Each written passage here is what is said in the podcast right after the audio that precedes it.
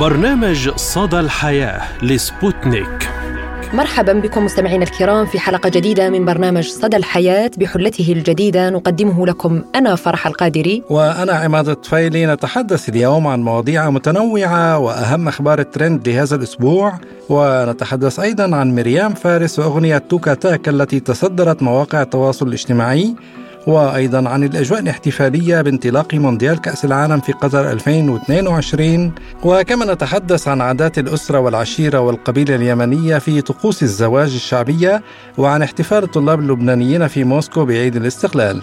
ونبدأ الحلقة بموضوعنا الرئيسي حول هدر الأطعمة في الدول العربية والمملكة العربية السعودية تتصدر الدول. أكثر من مليار شخص حول العالم يعانون من المجاعة والفقر وأكثر من 40 مليون طن لأغذية انتهى بها المصير في مكب النفايات في الدول العربية. العراق تصدر القائمة بنحو خمسة ملايين طن لتليه السعودية بنحو أربعة ملايين طن. أرقام مخيفة ومقلقة في زمن التناقضات والمتغيرات. فرد يموت جوعا وعطشا وآخرون يرمون الغذاء في النفايات. فما هو هدر الطعام وما هي أسباب هذه الظاهرة؟ وما هي التداعيات السلبية لظاهرة هدر الطعام على البيئة والمجتمع؟ هدر الأغذية يمثل اعتداء صارخا على حقوق الإنسان وفي مقدمتها الحق الأصيل في الحياة وما يتعلق به من ضرورة الحصول على القدر الكافي من الطعام والشراب. العراق والمملكة العربية السعودية وفقا للأرقام تتصدران قائمة الدول الأكثر هدرا للطعام في العالم. فالسعودية مثلا تهدر نحو 250 كيلوغرام للفرد سنويا فيما يهدر الفرد في الدول المتقدمة حوالي 115 كيلوغرام سنويا ويعاني نحو مليار شخص من الجوع ونقص الغذاء. حيث تقدر قيمة الفاقد والهدر الغذائي بالمملكة العربية السعودية بنحو 50 مليار ريال سعودي سنويا حسب الورقة المقدمة من وزارة الزراعة السعودية في ورشة الحد من الفقد والهدر الغذائي. منظمة الأغذية والزراعة الفاو تعرف بفقد وهدر الأغذية بأنه ذلك النقص الذي يحدث لكميات الأغذية المعدة للاستهلاك البشري في المراحل اللاحقة من سلسلة التزويد ويجري فقد الأغذية أو هدرها عبر السلسلة الغذائية كلها من الإنتاج الأولي وحتى الاستهلاك في المنزل. نناقش هذا الموضوع مع الخبير في مكافحة هدر الطعام والمواد الغذائية الأستاذ السعودي زيد الشبنات. أهلا ومرحبا بك أستاذ زيد الشبانات ضيفا عزيزا في برنامج اليوم من صدى الحياة وأسأل حضرتك يعني في وقت يعاني ملايين البشر في العالم من الفقر والجوع نرى في بعض البلدان الخليجية أو الأوروبية الغنية هدر للطعام ويقدر بملايين الدولارات برأيك ما هي أسباب هذه الظاهرة؟ والله للأسف أخي الكريم العالم يئن من المجاعة. يعني أكثر من 800 مليون على خط الجوع في العالم. يعني تقريبا نقدر نقول يمثل السبع أو الثمن سكان الكرة الأرضية. والجانب الآخر للأسف هناك ناس غير مسؤولين عندهم سلوك لا مسؤول في هدر الغذاء لا مبالاة في الطرق اللي تستخدم فيها الغذاء سواء عبر سلاسل الإمداد من بداية الإنتاج حتى الاستهلاك النهائي في المنازل والفنادق والقصور الأفراح بسبب سلوك خاطئ ولا مسؤول عن كيف انتج هذا الغذاء. والتكاليف اللي تكلفت إنتاجه ما بين زراعة أو صناعة وتغليف ونقل وما إلى ذلك من الوسائل حتى يصل المائدة للمستهلك بسهولة تامة تامة جدا. وفي نفس الوقت يهدر بأسهل الطرق. طيب يعني أستاذ زيد هل يعود برأيك هذا الأمر هدر الأغذية والطعام لنقص في الثقافة المجتمعية بأنه لابد من التعامل مع هذا الأمر بعقلانية وإنسانية أكثر؟ أكيد طبعا هذا يرجع في المقام الأول لسلوك الفرد نفسه اللي اللي نشأ عليه أصلا في مجتمعه. تجد في بعض المجتمعات الحمد لله يعني المهرجانات لا تخلو من ناس على مستوى وعي يقل لم يكن يصل درجة الصفر الهدر الغذائي، لكن في الجانب الأكبر للأسف ومن الأغلبية لا مبالاة ولا يدركون خطورة الهدر سواء من الناحية الدينية يعني يغضب الله سبحانه وتعالى قبل كل شيء، ثانيا من الناحية الاقتصادية للدول لأنها تقض مضاجع الدول كثيرة جدا جدا. الدول تبذل الغالي والنفيس سواء في المملكة العربية السعودية أو في الدول الأخرى.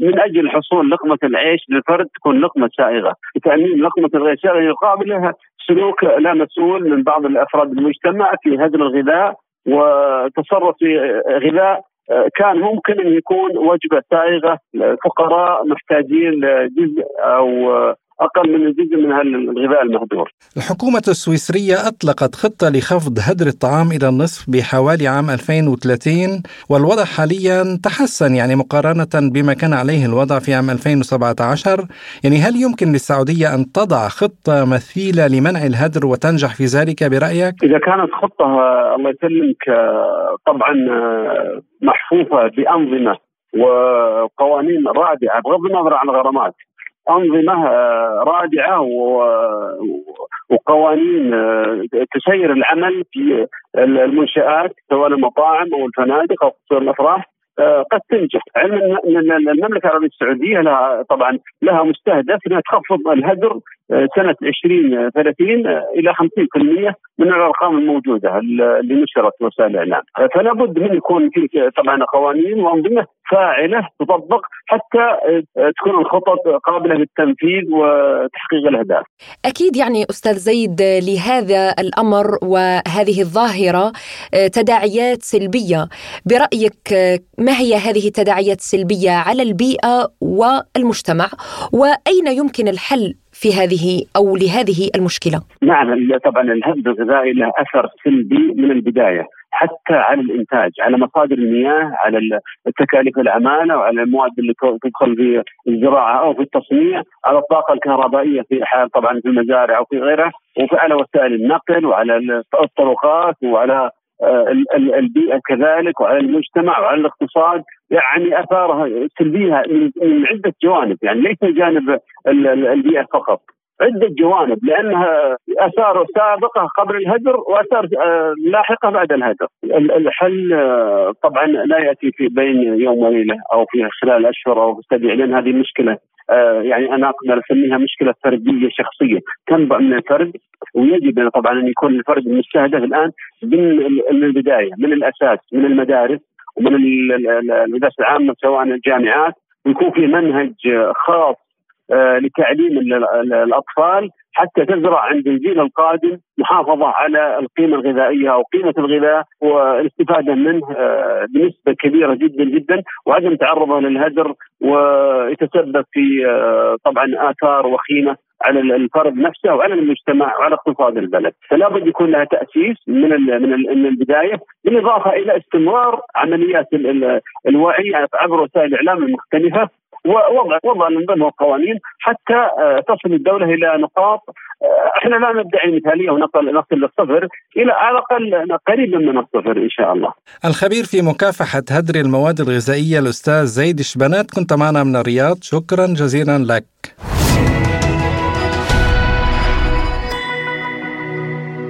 نعم فرح حقيقة يعني هذه الظاهرة تعكس جانبا من الخلل بل ومن الظلم البين في توزيع الخيرات والثروات الطبيعية التي تسعى بعض الدول للاستيلاء عليها واحتكارها. يعني في الوقت الذي يصاب فيه ملايين البشر بالسمنة والترهل ويهدر فيه نحو ثلث الأغذية يعاني أكثر من مليار نسمة من الفقر المدقع والجوع. وهنا زميلي عماد كان يعني قبل نحو أسبوعين آه، هناك مقال لباحث وأستاذ جامعي جزائري الدكتور محمد سليم قلالة عنونه بالقمح الأوكراني للبقر قبل البشر.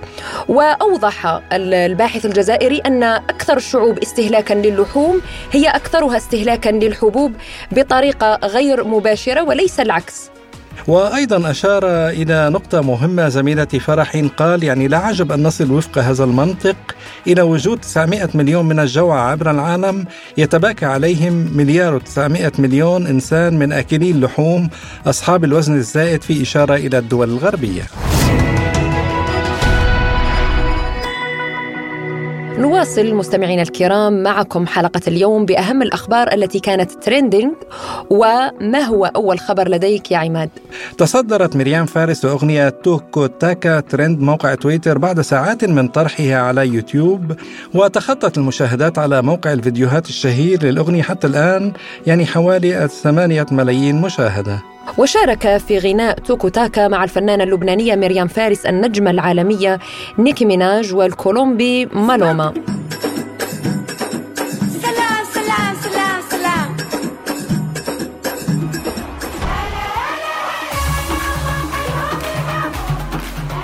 وتعرضت مريم فارس لموجة واسعة من الانتقادات عبر منصات مواقع التواصل الاجتماعي في الساعات القليلة الماضية بعد انتشار هذا المقطع الترويجي للأغنية والتي تعد ضمن الإصدارات الموسيقية لاتحاد كرة القدم الدولي الفيفا لكأس العالم في قطر 2022 والتي انطلقت عبر المنصات الرقمية في الثامن عشر من نوفمبر الجاري. وانتقد عدد كبير من الجمهور أغنية مريم فارس المشاركة ضمن فعاليات كأس العالم حيث أشار أشار العديد من المتابعين إلى محاولة تقليدها للمطربة الكولومبية شاكيرا في الغناء والرقص والزي وهجمها البعض بسبب أن الأغنية لا تعكس الهوية العربية كون المونديال يقام لأول مرة على أرض عربية في قطر.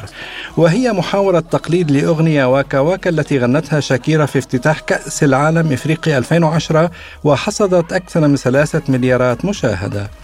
يعني هنا أنا زميلي عماد لا أرى آه، أي مشكلة في آه، حتى وإن قلدت الفنانة مريم فارس حركات وطريقة رقص آه، شاكيرا. فشاكيرا تعتبر أيقونة للجمال والرقص والغناء وهي عالمية. فبالعكس تعتبر قدوة وكذلك تحمل نفس الأصول اللبنانية لمريم فارس. وبصراحة مريم فارس لبقى كثير كانت نعم. الرقص وهي يعني راقصة محترفة. مختلفة, إلى حد ما وعندها يعني مشاهدات تخطات يعني بالمليارات من قبل يعني على موقع من المواقع للتواصل الاجتماعي. بصراحة الأغنية أنا أعجبتني كثيرا جدا جدا. وأعطت أجواء للمونديال.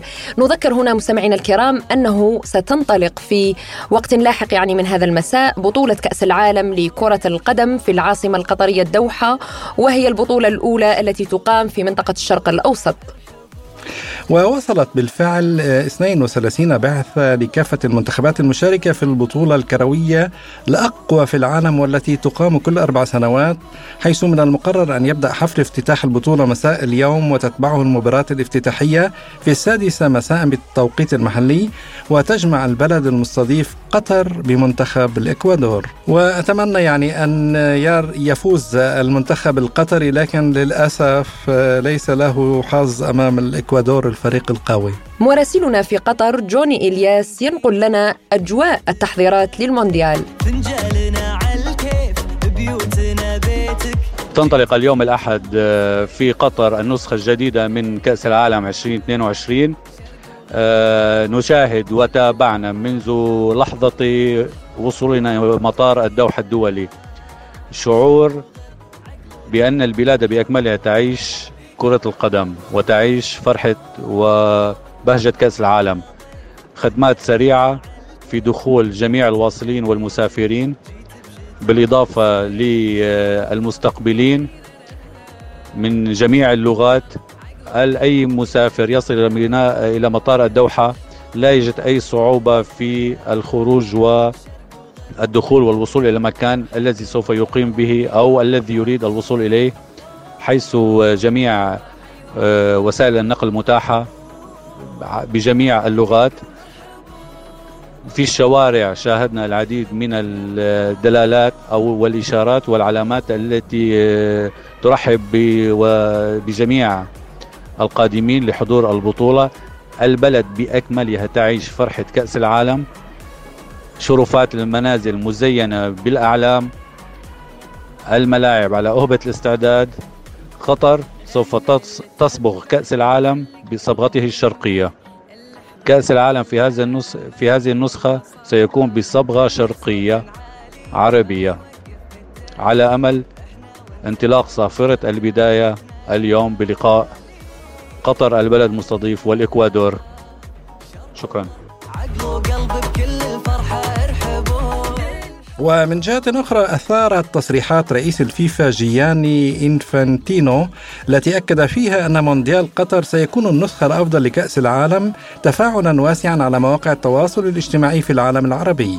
وانتقد إنفانتينو حملة الهجوم التي تتعرض لها دولة قطر التي تستضيف المونديال وكان هناك تفاعل كبير على منصة تويتر مع هذه التصريحات إذ أثنى مغردون على كلمته ووصفوها بالتاريخية في حين اتهمه آخرون بالوقوف إلى جانب الدولة الخليجية دون النظر إلى سجلها في مجال حقوق الإنسان التي اليوم يتحدثون الدول الغربية عن حقوق الإنسان وينسون ما قاموا به في يعني من استعمار ومن ضرب في حقوق الإنسان وانتهاكات لحقوق المهاجرين الموجودين في أوروبا يعني نعم. يكون حقوقهم ثم يتحدثون عن حقوق الإنسان وغيره. يعني هي من منطلق عدائي لا أكثر ولا أقل. ونتمنى كل يعني التمني الكامل بأن تنجح هذه الم يعني المونديال بشكل عام وهو يعني أكيد سيكون من أجمل المونديال المجالات في العالم وقطر قد تكلفت المبالغ الكبيرة من أجل يعني إظهاره بشكل عالمي ووفق كل المعايير الدولية. نتمنى لهم النجاح.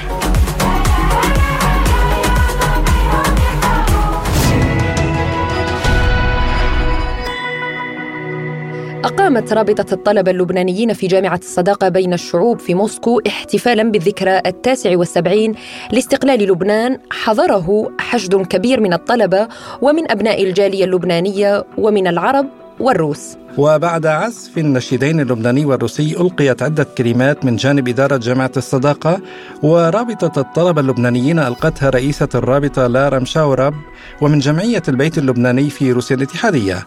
وبعد ذلك عرض فيلمان تاريخي وسياحي. واختتم الحفل برقصات وأغاني لبنانية وعربية وروسية وبرقصة دبكة شارك فيها قسم من الحضور. ونتقدم بالتهاني لرابطة طلاب الصداقة على العمل الناجح والتنظيم الجيد للحفل. وإليكم ما قالته رئيسة رابطة الطلبة اللبنانيين بجامعة الصداقة والشعوب لارا مشورب. السلام عليكم ورحمة الله وبركاته.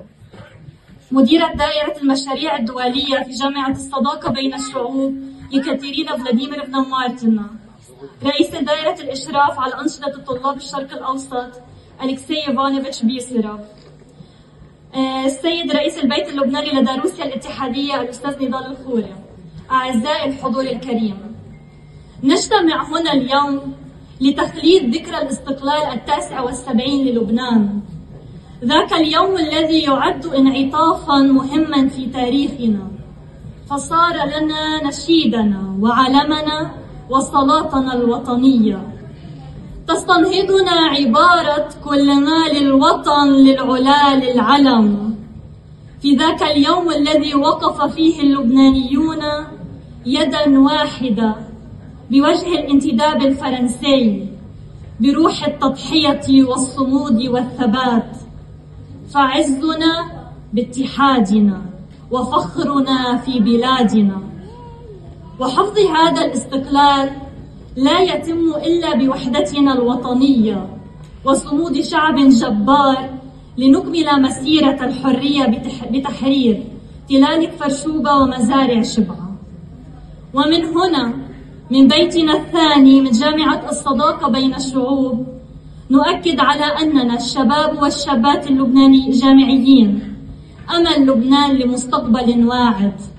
في يد نحمل رسالة العلم والمعرفة. وبالأخرى نحمل رسالة التضحية والوفاء لهذا الوطن. أعزائي الطلاب اللبنانيين ستكون حماة الأرض وستكون مشاريع قادته ورواده الفكرية والثقافية. وأنتم الذين تقع على عاتقهم مسؤولية الحفاظ على أمانة أجدادنا من أرض وشعب ووطن مستقل. اسمحوا لي باسمي وباسم رابطة الطلاب اللبنانيين في جامعة الصداقة بين الشعوب أن أتقدم بجزيل الشكر والعرفان إلى روسيا الاتحادية قيادة وحكومة وشعبا. على كل ما تقدمه للطلبة اللبنانيين من تسهيلات ودعم دائم في الجامعات الروسية. كما أخص بالشكر جامعة الصداقة بين الشعوب على مساهمتها ودعمها الطلاب اللبنانيين الدارسين في الجامعة.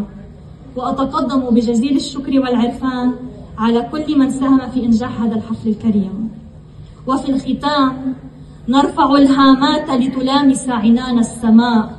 ووعدا منا يا وطني أن نسطر على أرضك حكايات العز. وأن نغرس على تلالك رايات النصر. عشتم وعاش لبنان حرا مستقلا عربيا. كل عام وجيشنا درع الوطن. وتقرير اليوم سيكون عن عادات الأسرة والعشيرة والقبيلة اليمنية في طقوس الزواج الشعبية بعيدا عن أجواء الحروب والنزاعات اليمن الغني بالتراثيات والعادات والتقاليد المميزة. مراسم الزواج وطقوسه انعكاس حي للعادات والتقاليد اليمنية إذ يقدم المواطن نموذجا فريدا ومميزا في أن تكون الأسرة والعشيرة والقبيلة حاضرة وتمثل السند وتقدم الدعم والمعونة وتشارك الفرد أفراحه وأتراحه.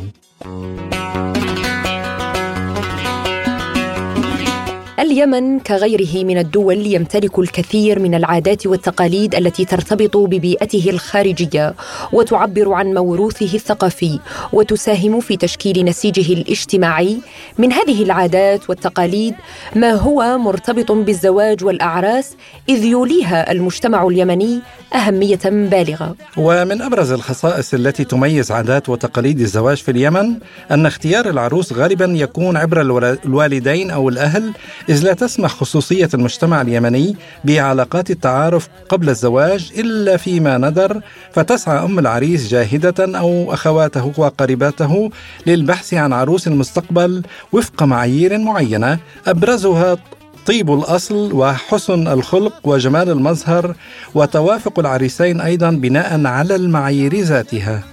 تختلف عادات خروج العروس إلى بيت زوجها من منطقة إلى أخرى. ففي بعض المناطق تؤخذ العروس من قاعة الزفاف مع عريسها. وفي مناطق أخرى يخرجها أهلها بموكب إلى بيت زوجها ليكون في استقبالهم هناك مع أهله. وهناك أيضا مناطق يرفض أهلها أن تؤخذ ابنتهم في يوم الزفاف نفسه فتعود إلى منزل أبيها ثم تؤخذ بعد أيام قليلة إلى بيت زوجها. وفي اليوم الذي تخرج فيه من بيت والدها والذي يكون يوم الخميس عادة حيث يتم تجهيزها تماما كيوم حفل الزفاف. وفيما يتعلق بطقوس العرس ومراسيمه فالبعض يكتفي بيوم واحد وهو يوم الزفاف لكن جرت العادة أن تقام مراسيم العرس على مدى ثلاثة أيام وفي بعض الأحيان من سبعة إلى عشرة أيام. أحد هذه الأيام يسمى بيوم الحمام وفيه يذهب العريس مع أصدقائه وأهله إلى حمام البخار. في بعض المحافظات يترك العريس لمدة لا تقل عن ساعة في المناطق التي تشتد فيها حرارة الحمام لاختبار مدى احتماله. وفي مناطق أخرى يوضع شوك الصبار على كرسي العريس بعد خروجه من حمام البخار. وفي يوم الزفاف يدعى الرجال عصرا لحضور حفل الزفاف في قاعة العرس أو منزل العريس بعدما تكون قد أقيمت وليمة غداء في المناسبة ثم يزف العريس ليلا أمام منزله مع رقصات البرع المتنوعة.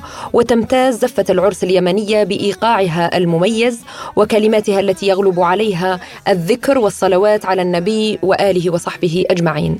كذلك الأمر بالنسبة إلى النساء استقام لهن حفلة الزفاف حضور أهل العروسين وأقاربهم وجمع من النساء.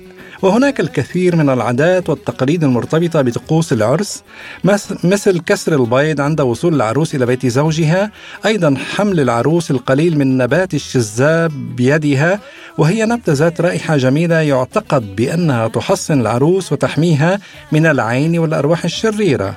مراسم الزفاف في اليمن تعكس بدورها مدى الترابط والتلاحم بين أبناء العشيرة أو القبيلة الواحدة إذ يتداعى أبناء العشيرة أو الأسرة الواحدة لحضور حفل الزفاف على اعتبار أن إحياء هذه المراسيم والاحتفاء بها يعد لبنة في تشييد القيم الإسلامية الحنيفة والحفاظ على النسيج المجتمعي. والبعض يقدم المعونات والهبات المادية للعريس لإتمام عرسه إن كان وضعه المادي متعسرا وفي بعض القرى تشارك النساء في إعداد أطباق وأصناف من الطعام يأخذنها إلى منزل العريس مساهمة منهن في إعداد وليمة العرس وبعض المقتدرين يقيم الولائم أياما عدة فرح كيف تج... هي العادات والتقاليد عندكم في أعراسكم أعراس الجزائر؟ ثواني بس لأنه مانيش حابة نخرج من اليمن كتقرير مفصل عن اليمن ندخل. قل لي هنا آه، نحن في الدول العربية يا مثلا زميلتي فرح نتفق كثيرا في العادات والتقاليد للأعراس. فمثلا في لبنان آه، حنة العروس والله أو العريس وأنا أقول لكم نحن كذلك يعني مع اليوم هيك. نعم يعني في معظم البلدان العربية هناك بعض الاختلافات في مراسم إحياء العرس ومراسم الزفاف. يعني مثلا في لبنان يختلف عن ما هو في اليمن وفي اليمن يختلف عن ما هو في الجزائر. فرح كيف هي العادات عندكم في الجزائر فيما يخص الزفاف؟ نحن يعني مستمعينا الكرام ويا زميلي عماد في الجزائر آه، عادات وتقاليد متنوعة ومختلفة. يعني الكثير من الولايات يعني خمسين ولاية عبر الجزائر كل ولاية عندها عاداتها وتقاليدها. وما لاحظته من اليمنيين أنهم يتفقون كذلك معنا في عادة كسر العروس البيض أثناء قدومها إلى بيت زوجها. آه، نحن أيضا لدينا عادة مميزة أن العروس حين يحضرونها من بيت والدها يضع والد العروس أو الولي على هذه العروس يده على حافة باب منزله وتخرج العروس تحت ذراعه وذلك تعبيرا على أنها أنهم راضين بهذا الزواج وأنها خرجت تحت جناحه.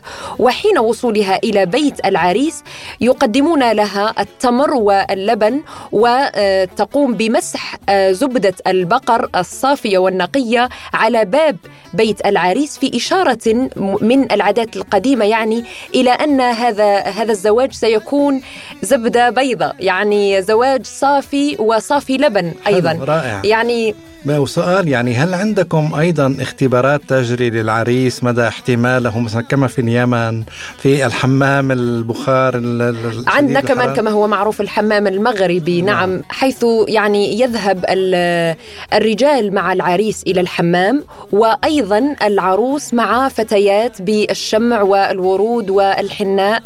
نعم وشوفي هيك يعني عادات شوي يمكن تبدو غريبة لل يعني للمستمعين في المناطق الأخرى. مثلا تختلف عن سوريا عن اليمن عن لبنان عندكم عادات وتقاليد خاصة. مثلا في لبنان يتم خطف العروس ليلا في يعني يقوم الأقارب بخطفها أي من منزله من منزلها إلى منزل الأقارب يحتفلون أيضا. نوع من تقاليد يعني تسمى خطف العروس. طبعا ثم يعيدونها يعني بشكل مؤقت. هذا كمان موجود يعني حتى في دول أوروبية مثل في ألمانيا يتم خطفها حتى أنه الزوج هو الذي يذهب للبحث عنها. في الجزائر يعني لا أعتقد أنه هناك عادات مثل من هذا النوع أو غريبة. ولكن آه، كما قلت يعني آه، لدينا عادات لها دلالة ومعنى بصلاح هذا الزواج وبمباركته من أهل العريس والعروس.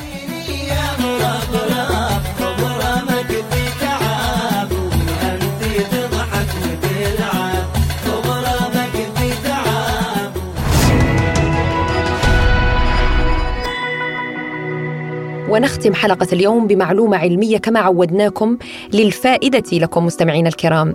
حيث اكتشف باحثون في جامعة كوينزلاند الأسترالية وجود علاقة بين انقطاع النفس الانسدادي النومي وزيادة خطر الإصابة بالخرف. ووجدت البروفيسورة إليزابيث كولوسون من معهد كوينزلاند للدماغ وكلية العلوم الطبية الحيوية وفريقها علاقة سببية بين نقص الأكسجين في الدماغ أثناء النوم ومرض الألزهايمر في الفئران.